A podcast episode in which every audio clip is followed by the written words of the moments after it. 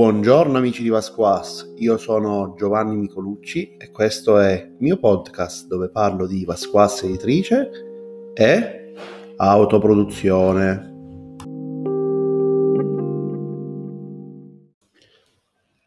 Buon weekend ragazzi, buon inizio settimana, fine settimana, non inizio settimana, buon weekendone lungo per chi se lo può permettere. Ci sono quattro giorni di pausa che servono un pochino a uh, staccare il cervello da tutti, quindi è da tutto, da tutti se vi mettete dentro un bunker oppure siete rinchiusi come me in zona rossa. Però detta questa cosa qui, partiamo subito con il fatto che ho appena fatto colazione, mi sono appena svegliato, cerco di registrare adesso che tutta quanta la banda non è eh, in giro per casa, così magari riuscite a sentirmi senza rumori molesti, come mi dice spesso il mio amico Enrico. E, e niente, eh, di cosa parliamo oggi? Parliamo del fatto che bisogna studiare e parliamo del fatto che in questa lezione, molto importante, parleremo di giochi che non spingono. E voi mi starete dicendo, ma che diavolo devi spingere, caro Giovanni? La carriola? Ecco, sì, più o meno è quello il concetto, eh, però in salita di solito.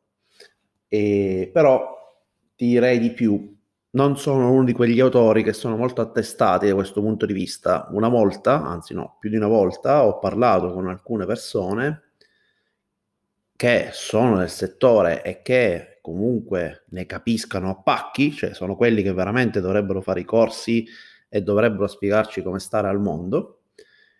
E, um, mi hanno detto che i miei giochi non spingono. Raga, è così, non va. È un problema serio, è un problema che devo affrontare e, e che cerchiamo adesso di discutere e di capire. Io proprio, bah, sono profondamente eh, colpito dal fatto che i miei giochi non spingono perché ci lavoro proprio un sacco sopra.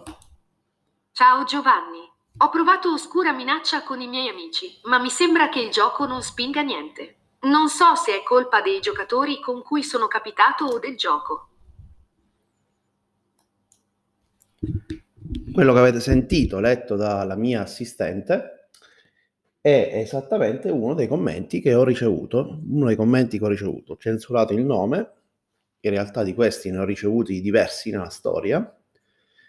E in generale mi sono accorto che arriva spesso da chi è abituato a giocare alcuni tipi di giochi non è detto che siano giochi tradizionali, non è detto che siano giochi indie, ma in generale ho avuto questa, questa intuizione cercando di capire chi erano queste persone che me lo dicevano. Adesso non tutte quante, non tutte 100, so esattamente, ma il 98 ne sono convinto.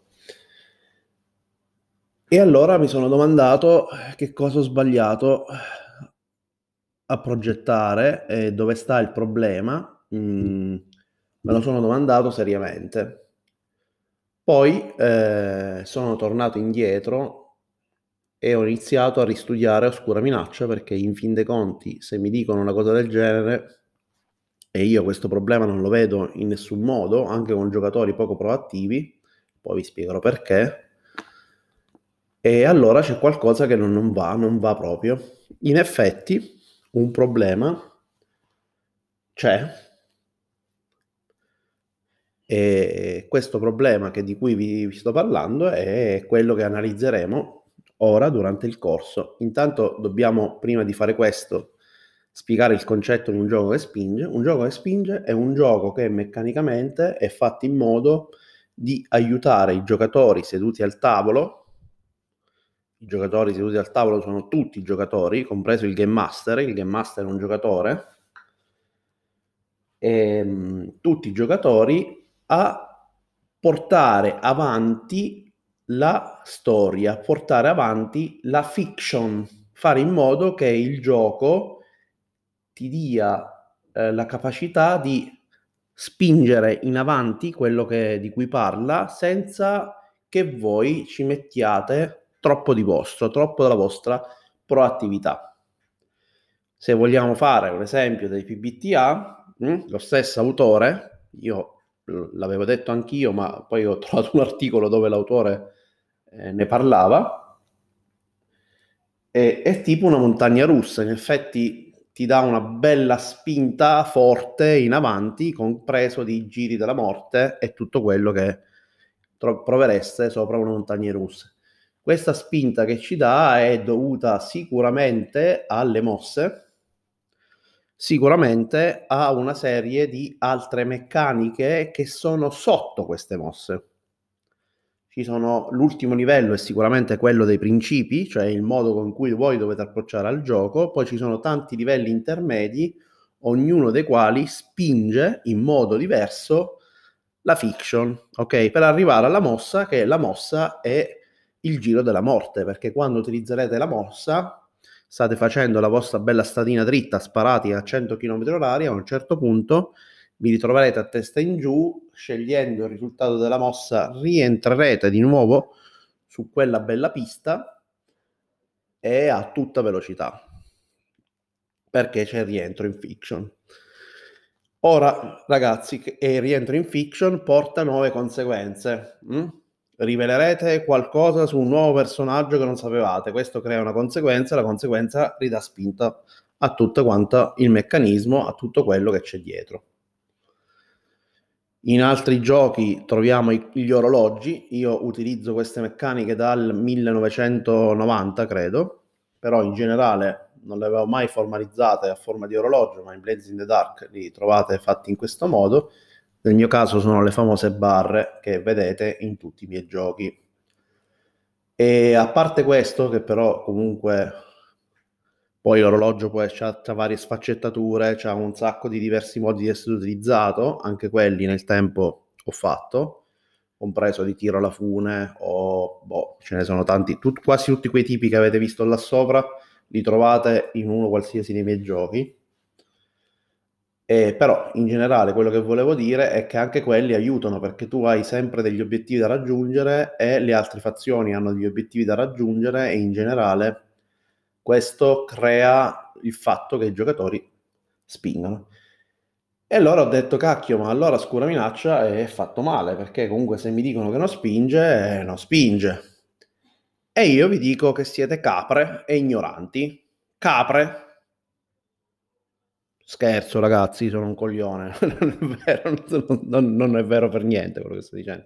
Quello che sto dicendo è che sostanzialmente tutto il manuale sono regole, non c'è un capitolo introduttivo. Ora, alcuni sono sicuro che il capitolo introduttivo l'hanno letto, altri sono anche sicuro che l'hanno saltato. Saltando il capitolo introduttivo avete perso la cosiddetta base sul quale io sviluppo i miei giochi da i tempi di Onitru. In Onitru ho, maruta- ho maturato questo nuovo modo di intendere i giochi ed è un modo che non viene utilizzato da altri sistemi.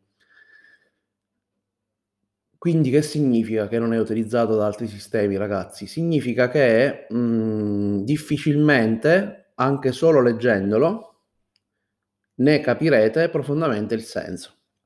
Ci siamo accorti che in effetti devi aver letto con attenzione quel paragrafo perché in effetti forse è troppo un sunto di, que- di tanti concetti che possono essere scambiati per altro. Ok?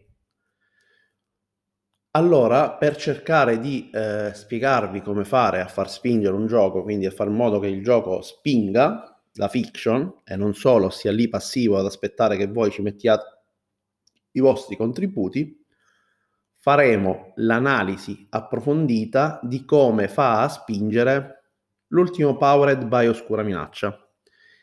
È evidente che parleremo di Donum, ma parleremo di Donum perché Donum ha più strati rispetto a Oscura Minaccia, ma Oscura Minaccia ne ha quasi tutti, ok? Quasi tutti, il 98%. Mm? E voi mi direte, allora perché? Che differenza grande ci sta? La differenza, ve la continuo a ripetere, è lo sbaglio principale che si fa nel leggere i primi capitoli del gioco, dove vengono spiegati i ruoli del gioco. Adesso ve lo spiegherò e nei prossimi Powered by Oscura Minaccia ci sarà un nuovo capitolo affiancato a quello di introduttivo, dove vengono dette le stesse cose, che ribadirà ulteriormente con esempi quello che vi abbiamo detto prima, permettendo così, in teoria, nella pratica ancora non lo sappiamo, di capire questo modo di giocare, questo modo di spingere base che hanno i miei giochi.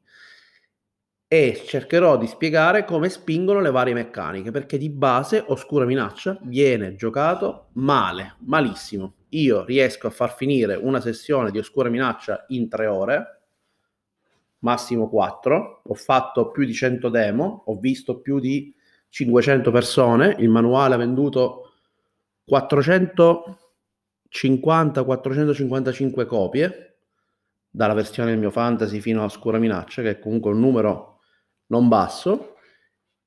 E quindi non è che l'ho giocato poco o pochissimo, cioè vi stiamo parlando di un gioco che davvero ho incontrato vari tipi di persone, mi sono scontrato anche con vari tipi di persone, se vogliamo dirla tutta. Però ecco, quello che volevo dire è che mai ho visto che non spingeva. Voi direte, ma ci sei tu che fai il GM? Ni, perché molte volte, come sapete, io mi imbuco oppure guardo dall'esterno e anche in quei casi ha funzionato alla grande.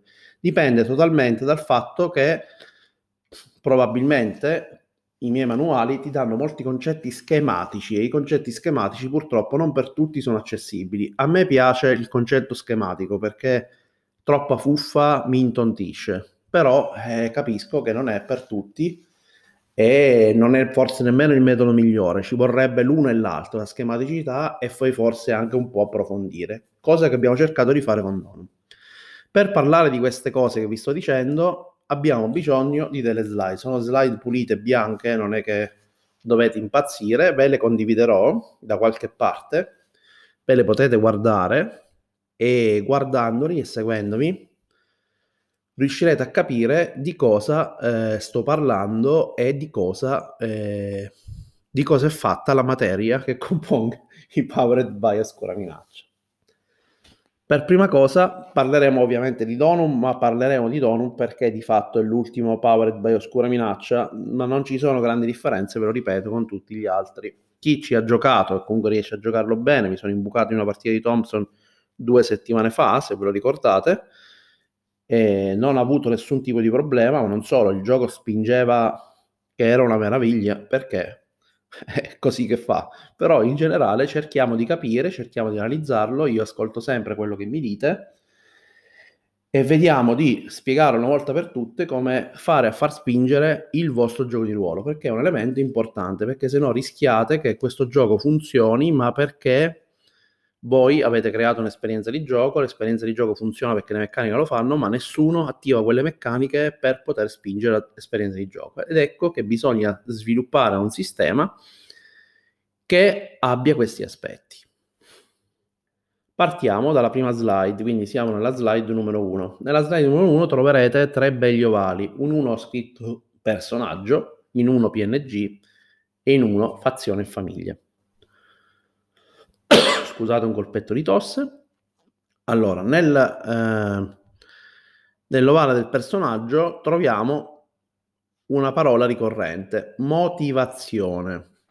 I personaggi, cioè quindi il giocatore che interpreta quel personaggio, ma in particolare il personaggio, ha una serie di motivazioni. Le motivazioni sono il fine personale, il fine di gruppo, avanzare i legami. Vedete che sono tre sono tre motivazioni. Queste tre motivazioni sono il motivo per cui il gioco farà in modo che il giocatore spinga, perché tu devi cercare di raggiungere qualcosa. Se io devo raggiungere il mio fine personale, spingerò per raggiungere il mio fine personale. Se io devo raggiungere comunque il fine di gruppo, spingerò il fine di gruppo, aggiungendo al fatto che queste cose che vi sto dicendo hanno delle conseguenze, per cui alla fine se tu non fai quello che, che sta scritto là sopra, porterà delle conseguenze. Il fatto di avere delle conseguenze a livello di fiction, a livello del tuo personaggio, spingerà ancora di più il tuo personaggio a voler mettersi in avanti. Ovviamente ci sono le motivazioni dei legami, perché magari iniziate a intralazzare con qualcuno, a scontrarvi con qualcuno. Ci saranno motivazioni legate a, a, a vari altri aspetti. Dall'altro lato, sul GM, il GM ha a disposizione di PNG, fazioni, che potrebbero essere delle famiglie, e ognuno di questi ha delle motivazioni. Per esempio, in PNG sicuramente ha la motivazione di avanzare dei legami, ma anche la motivazione di obiettivi personali. Ogni obiettivi personali sono legati ai vari personaggi, potrebbero essere obiettivi anche diversi fra personaggi dello stesso gruppo.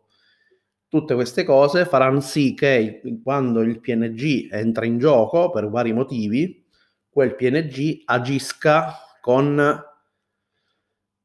un qualcosa ben chiaro in testa e ciò significa che tu potrai spingere esattamente per cercare di ottenere quello che devi ottenere. Mm? Dall'altro lato ci sono le fazioni. Le fazioni sono ancora più complesse e all'interno di queste fazioni ci possono essere uno o più PNG che oltre ad avere quindi le proprie motivazioni per avanzare i legami, che potremmo dire personali, motivazioni di obiettivi personali, faranno parte comunque di una famiglia. E la famiglia ancora ha delle motivazioni per avanzare i legami, motivazioni di obiettivi personali o motivazioni da evitare, cioè per, di, di cose da evitare, altrimenti subirebbero delle conseguenze. Tutto questo in estrema chiarezza. Ciò significa che già solo questa meccanica spinge come un treno a vapore, perché la famiglia Nuzzi vuole che la famiglia Marble fallisca, altrimenti se dovessero riuscire a riprendere importanza con il loro ramporro Early, potrebbero rivelare al mondo qualcosa che la famiglia Nuzzi sta nascondendo. E questo rovinerebbe il nome della famiglia. Dall'altro lato, la famiglia Marble vuole riprendere il suo vecchio nome mh? Mm? e quindi sta in sostanza cercando di risalire nei confronti della famiglia Nuzzi. Vedete come ci sono delle situazioni che spingono forte i vari personaggi ad agire ed entrare in gioco. Magari la famiglia Merbol è un personaggio, la famiglia Nuzzi è un altro personaggio, oppure sono tutti e due PNG e nel mezzo c'è ficcato proprio un personaggio tutte queste cose che vi sto dicendo vanno pensate nel gioco, non dovete mai creare meccaniche che non spingono l'esperienza di gioco, ma che comunque devono avere un senso. Quando pensate ai vari eh, elementi che compongono il vostro gioco, cercate di capire chi deve spingere e come deve spingere e perché uno, un personaggio o un giocatore si dovrebbe trovare a spingere quel tipo di meccanica, a utilizzarla, a cercare di fare, di ottenere quel risultato. Se non create questo tipo di leve, ovviamente rischierete il fatto che dice vabbè il fine personale non lo porta avanti, non me ne frega un cavolo, il fine gruppo non lo porta avanti, non me ne frega un cavolo. Ok, mi dedico ad avanzare i legami perché stamattina mi sono svegliato e voglio pomiciare con la mia amichetta di banco o amichetto di banco. E, e niente, questo accadrà. Nel senso che se non ci sono queste, tutte queste conseguenze, questa rete di, di legami, tutta questa rete di, eh, di struttura, è molto probabile che quello che vi sto dicendo accadrà.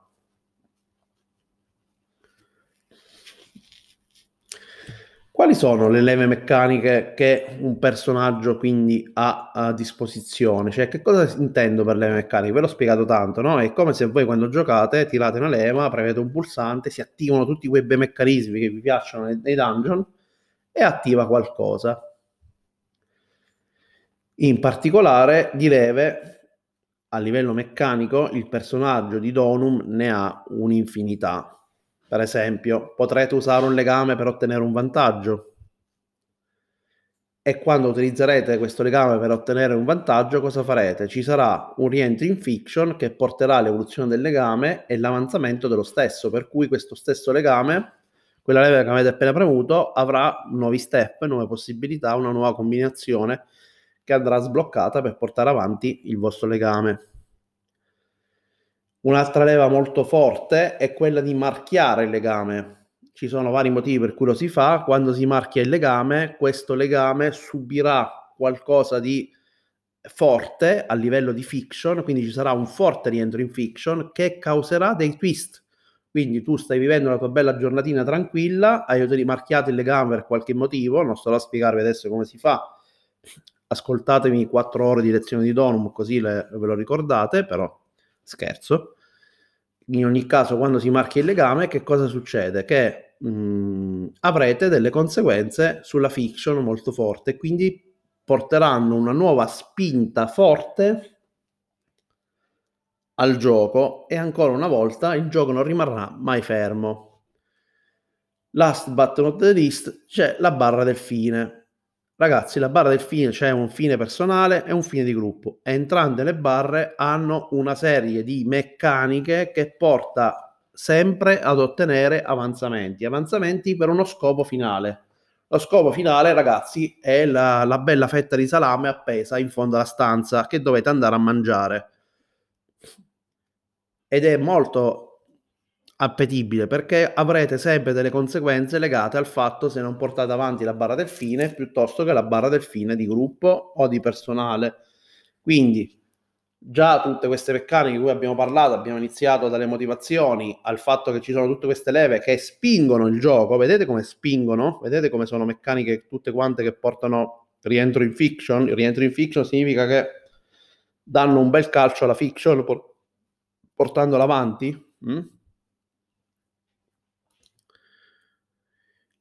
Ma tutto quello che vi ho detto poi eh, è lato personaggio. Non abbiamo ancora parlato delle leve meccaniche lato Game Master.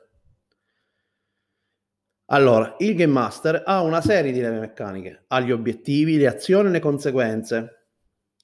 Questo sistema darà sempre al GM visibilità di quando una fazione dovrà entrare in gioco spingendo la fiction. Questa è la slide numero 3, quella di prima era quella de- dei del personaggio è la slide numero 2, leggete il titolo.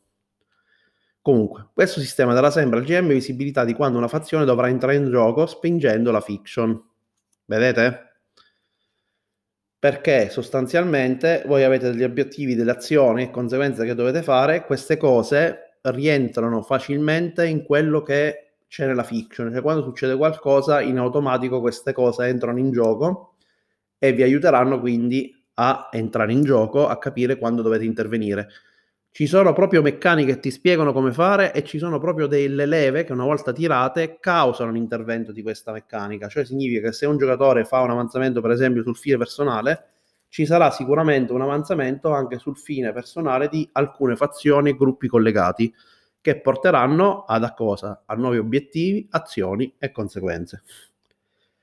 È una macchina continua, ok?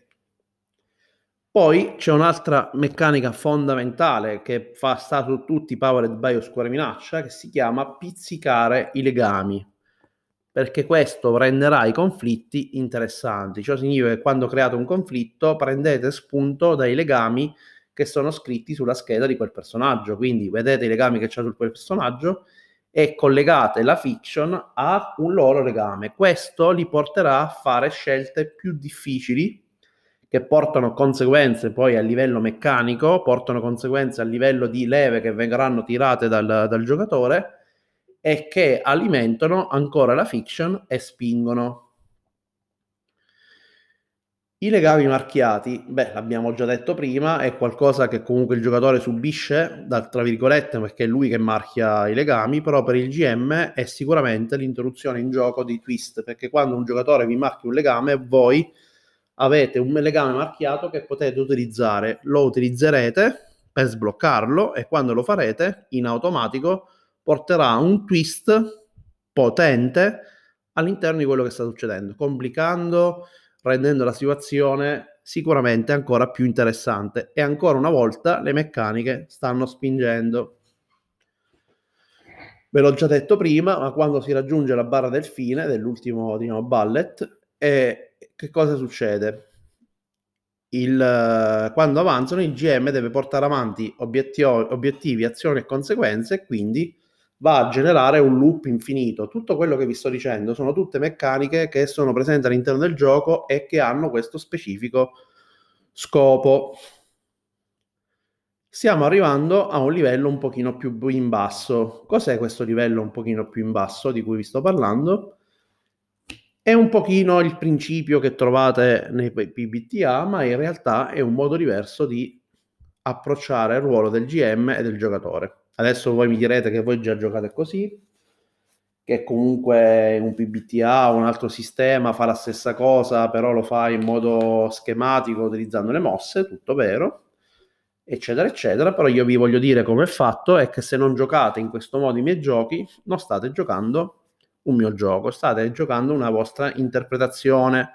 E poi mi venite a dire che il gioco non spinge. E purtroppo la colpa è mia perché significa che nel manuale non sono stato in grado di uh, trasmettervi questa cosa, quindi non è che è colpa vostra, è colpa mia, è evidente che è colpa mia. Però in generale cercherò di spiegarlo adesso qui, lo spiegherò meglio nel manuale di Donum dove questa cosa è spiegata, anche se, vi ripeto, a una lettura più attenta, quindi non tutti quanti, ma una lettura più attenta, nessuno sbaglia.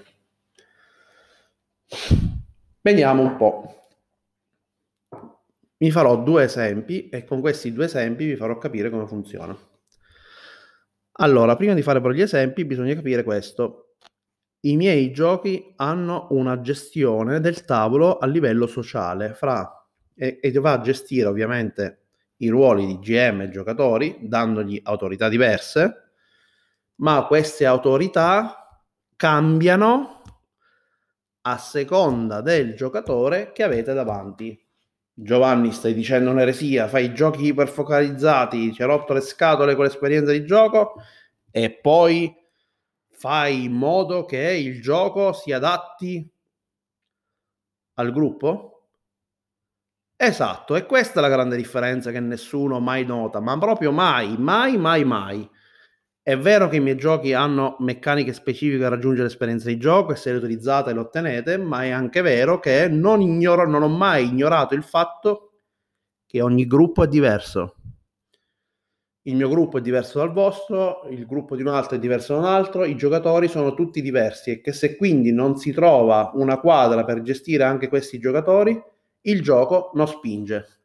Voi mi direte, ma un PBTA spinge sempre stronzata, ragazzi, è una grossa stronzata perché in esperimento ho fatto alcune sessioni con GM che ne sanno a pacchi di PBTA online e alla fine mh, mm, mi hanno detto testuali parole tu in questa scena non ci puoi essere tu in quest'altra scena non ci puoi essere mi dispiace ma devo scegliere di fare questa cosa ma non riesco e perché? perché anche i PBTA non gestiscono in nessun modo chi spinge di più, chi spinge di meno. Invece i miei giochi lo fanno, lo fanno a vari livelli e questa cosa è fondamentale. Adesso se mi state dicendo che non ho capito un cavolo di PBTA, che ho sbagliato tutto, eccetera, eccetera, non vi dico i GM con cui l'ho giocato, ma l'ho provato con diversi e il problema era evidente. L'ho provati esattamente per capire se ci fosse il problema. Il problema ci sta. Se voi mi state dicendo, ma sì, ma il GM che sceglie chi c'è in scena, eccetera, eccetera, Benissimo. Quando il GM sceglie, eh, sceglie da questo punto di vista, io lo chiamo buonsenso, un pochino come la regola d'oro, ma messa dal punto di vista di una parte sociale. Il gioco dovrebbe garantire che tutti quanti abbiano pari diritti. Sto fuori, eh? Mm? Voi mi direte: no, no, non hai capito un cavolo. Ecco, eh, si capisce che tu non sai leggere il manuale, non l'hai capito te lo sei giocato da solo con i tuoi quattro amici che giocate sempre a D&D e non capito un cavolo, sei stupido, ci sta, è tutto vero, eh, non è che sto negando, compreso giocare a D&D, eh, però quello che volevo dire è che eh, in sostanza, per essere sicuro che non ero così tanto stupido, ho detto ma fammi andare a provare. Il risultato non cambia. Però in generale, ragazzi, questo non significa che vado a rompere le scatole sui PBTA che non fanno questo, no, non lo faccio, non mi interessa. In generale, secondo me, è uno dei problemi che hanno, è uno dei problemi, perché secondo me ce n'hanno anche altri. E, però in generale quello che voglio dire è che eh, nei miei giochi è gestito, non solo è gestito, ma fa parte dell'ossatura base ed è stato fatto scientificamente, nel senso che è stato fatto e provato su vari gruppi. Voi li provate i vostri giochi? Io li provo seriamente, però in generale quello che volevo dire, andiamo avanti. Come funziona? Allora, mettiamo che esistono due tipi di giocatori, ma per fare un caso più, un pochino più, eh, più facile da capire. Esiste il giocatore proattivo, io, esiste il giocatore non proattivo. La mia assistente robot, perché lei se non gli scrivi quello che deve, devi dire non lo dice, mm? ancora non c'ha intelligenza. Quindi che succede? Che il GM, se c'hai un, un, tipo di gioco che non gestisce questo tipo di differenza di giocatori, allora già ho poco tempo, poi mi succede pure che praticamente mi scordo che Anchor ha un limite di 30 minuti nella registrazione dei frammenti di episodio, quindi sono arrivato a 30 minuti, ho parlato per almeno due minuti senza che stesse registrando. Però quello che vi stavo dicendo, e approfitto per dirvi, è che ci sono giochi appunto in cui questa, questa, non c'è questa gestione del giocatore proattivo il giocatore meno proattivo e quindi che cosa succede? Che il giocatore proattivo è sempre in scena e questa cosa qua succede nei PBTA alla grande e ve lo ripeto che ve lo posso confermare dal fatto che non è che ho giocato ai PBTA da solo, ho giocato con persone che ci giocano tanto, fanno demo, sono dimostratori affermati, ne ho provato più di uno in, questo, in questi lunghi anni online, non online, cioè, quindi diciamo che abbiamo fatto queste prove proprio per capire se aveva questo problema e ce l'ha. Voi direte, vabbè, però nel manuale c'è scritto che il GM decide chi c'è in scena, decide la scena se qualche giocatore non deve essere, ha questa possibilità di scegliere. Chiaramente sì, mi sta bene, però è buonsenso e mi dispiace, lo è a tutti gli effetti. Voi direte un po' di buonsenso non guasta, sì, è come lo zucchero, ci sta. Non è che non voglio dire di no, ma in generale nei miei giochi non è così il buonsenso cerco di metterlo meno possibile. Perché? Perché sono il giocatore frustrato e il master frustrato, quello che non sa fare. Non sono il cattivo master io, sono proprio la rappresentazione fisica del cattivo master e anche del cattivo giocatore, perché sono il giocatore proattivo che rompe i coglioni e quindi se gioca un PBTA lo rompe, e sono anche il giocatore che è il GM che non è in grado di fare il bravo master perché quando metto il buon senso io faccio dei danni enormi, cioè ho un buon senso che è sotto i piedi. Però detto questo, visto che il video l'audio si è tagliato, meglio, raccontiamo come fa il buon Powered by Oscura Minaccia. Sono tutti quanti così, funziona alla grande. Se però viene capito, a volte non viene capito e la colpa ovviamente è del manuale, non ci sono dubbi. Per questo adesso nel nuovo Donum ci sarà un paragrafo aggiuntivo che spero aiuti a capire questi aspetti. Pensavo fossero chiari, ma non lo sono. Partiamo dal fatto che esistono almeno due tipi di giocatori, c'è il giocatore proattivo e il giocatore non proattivo. Come vi ho detto, il giocatore proattivo sono io, il non proattivo è la mia assistente robot. Quindi che succede? Che quando c'è il giocatore proattivo, quello che va a succedere nei miei giochi è che alcune parti che normalmente vengono gestite dal game master vengono gestite anche dal giocatore, ovvero il giocatore propone elementi in scena che non riguardano solo il suo PG, ma anche parte del mondo. Mm? Faccio sempre lo stesso esempio, l'avete sentito centomila volte, ma secondo me rende l'idea. Giro l'angolo e vedo una macchina, ci salto sopra e posso scappare su quella il GM con questo giocatore proattivo, attenzione, non sto parlando di, di, di, del mio assistente robot, sto parlando di Giovanni, con Giovanni cosa farà? Si limiterà a complicare quanto proposto dal, giocati- dal giocatore, ad accettare quello che lui sta dicendo, quindi complica e accetta, dice di sì, complica e accetta, e quindi su questo cosa fa?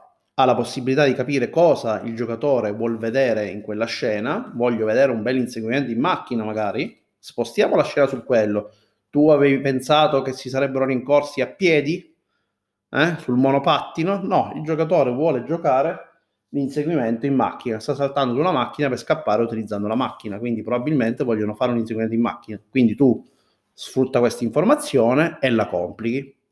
Dall'altro lato c'è la mia povera assistente robot che ancora non ha intelligenza artificiale e risponde, mettiamo così, ancora oggi non risponde, quella che ho al lavoro però risponde alla grande, si chiama Bolla, faccio uno spoiler, però in generale quello che voglio dire è che è un giocatore non proattivo, quindi c'è questo giocatore che ha detto ah salti in macchina, benissimo, a quel punto lui vorrebbe continuare a narrare infoiato, ma il GM, senza dover utilizzare il buonsenso, ha una bellissima regola che gli dice che adesso non tocca a lui portare avanti quello che accade e tocca al famoso giocatore B, il mio assistente robot che sta lì sulla sedia, è timida timida e mm, fa fatica a essere proattiva, fa fatica.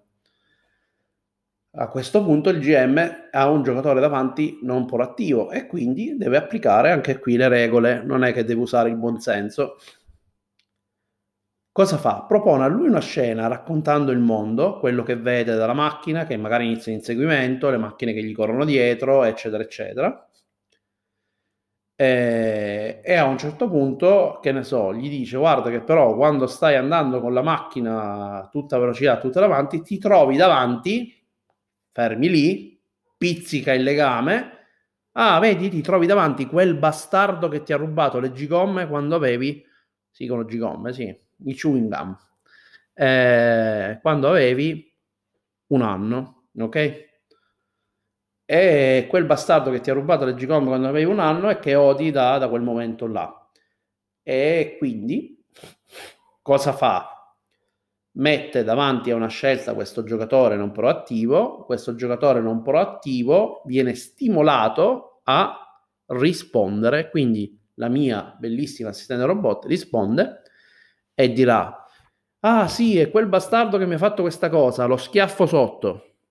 Ok, è il momento di vendicarmi, lo schiaffo sotto. Certo, per un pacchetto di Gcom schiaffarlo sotto mi sembra esagerato, però non è molto diverso dal nostro mondo.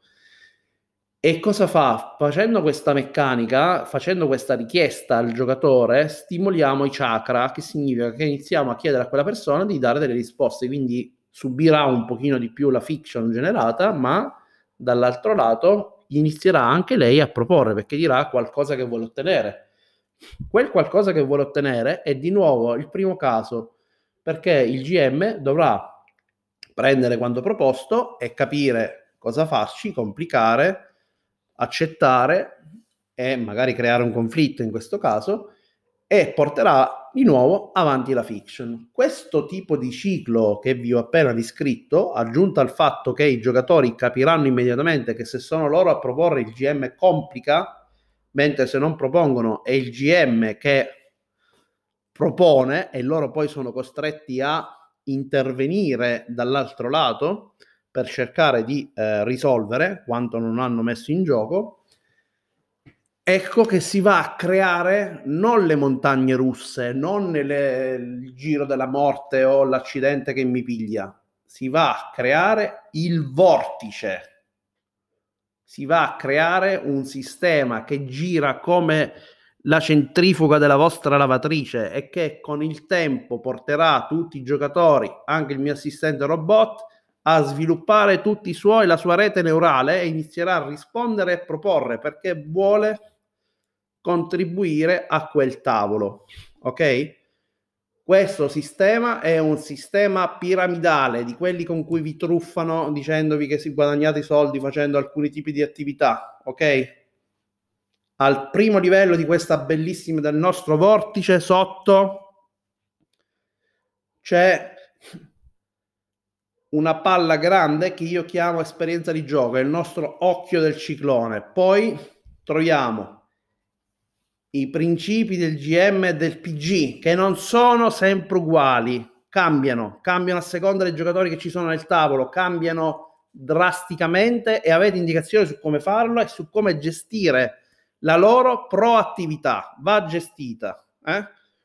Poi ci sono tutte le leve meccaniche e se ancora non vi è sufficiente ci sono le motivazioni e le conseguenze la somma di questi tre elementi, di questi tre elementi, fanno spingere il gioco come non se fosse dentro la montagna russa, ve lo dico proprio candidamente, vi fa girare intorno dentro questo uragano alla pazzia. Se giocate con me, mh, hm, fate una bella sessione con me, vi faccio capire il senso subito, ve lo accorgete alla prima, fine della prima sessione, vi sembrerà di aver vissuto dieci anni perché sostanzialmente è talmente facile spingere che forse lo fa anche troppo.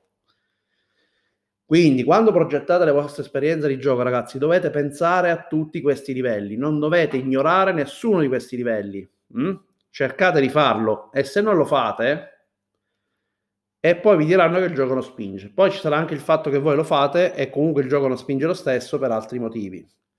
Ci sono dei giochi che spingono facilmente e che sono quei giochi che sono un pochino a scena, perché comunque ti danno un framing, ci sta il solito inquadrare, inquadri la scena, poi ci sta il corpo della scena e poi c'è il finale.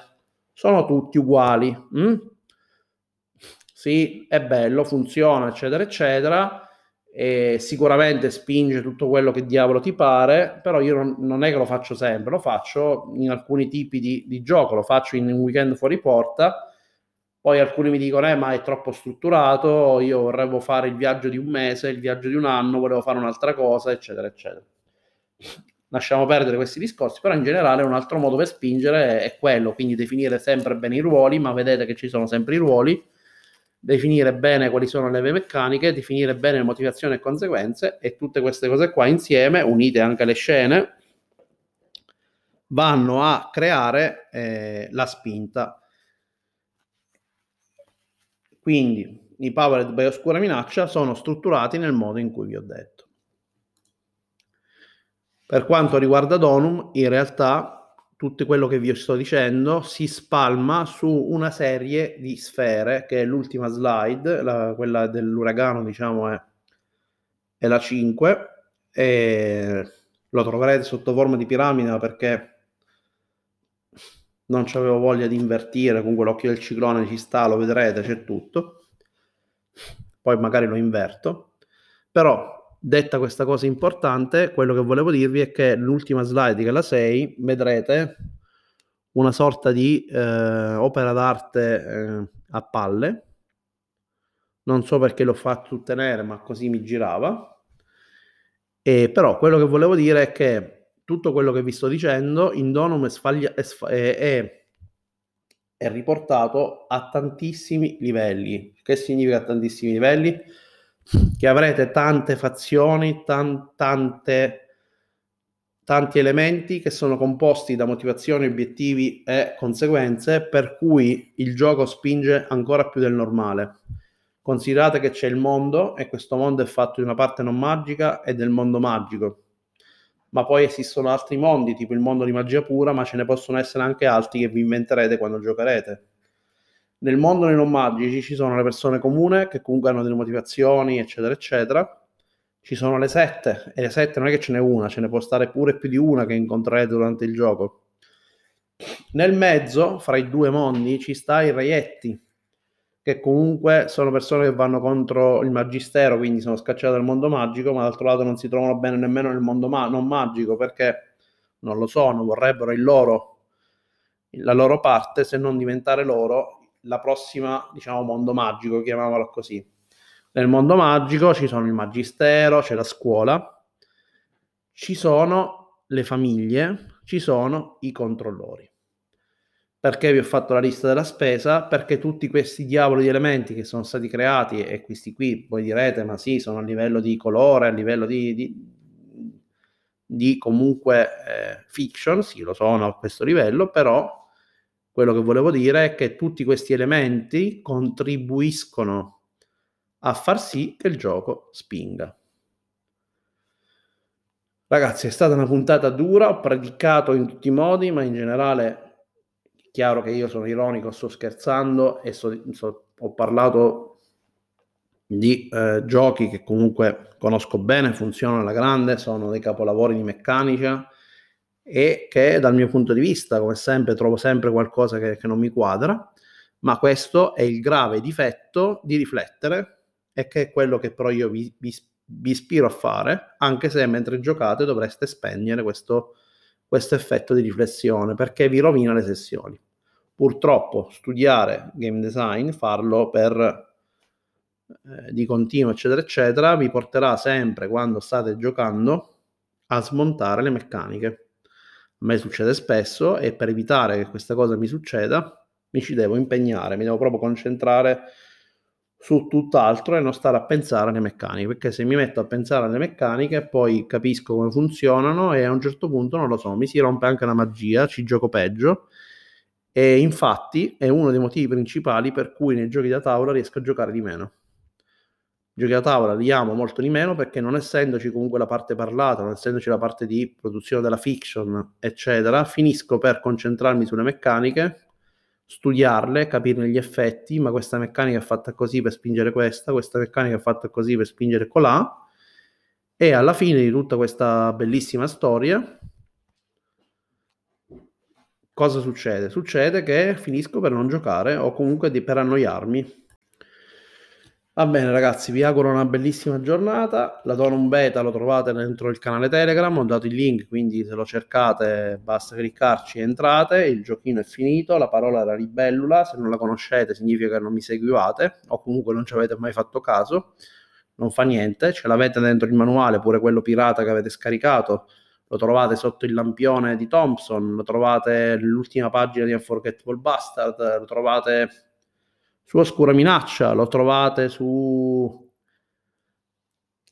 Deus Opera, lo trovate dentro tutti i manuali Pasquasse editrici, quindi The Mob, lo trovate dentro The Deep Stand, lo trovate ovunque.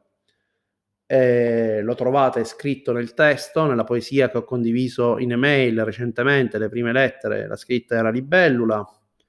Alcuni link che ho condiviso in cui vi dicevo in modo chiaro che non tutti i link sono quello che sembrano, a parte che a volte ci sono giochi regalati, ma nel caso particolare eh, c'era il link per entrare in chat. Siamo diventati 23 o 24, ho perso il numero. Se volete raggiungerci venite, è un gruppo dove si chiacchiera, non nessuno fa il professore, nessuno fa quello e a me non mi interessa, anzi se dovesse sbucare il professore sono disposto anche a buttarmi fuori io, personalmente, da solo, e vi lascio soli a parlare e quindi ragazzi, se volete veniteci a trovare. Vi auguro una splendida giornata e niente, buon divertimento. Ah, ho chiuso le spedizioni di Vasquas. Le riaprirò?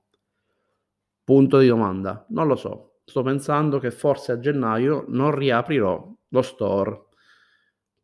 Lo so, non è una cosa bella, lo so, ci sto pensando. Ho pochi manuali ancora da vendere poca voglia di mettermi a fare spedizioni, sono un po' stanco.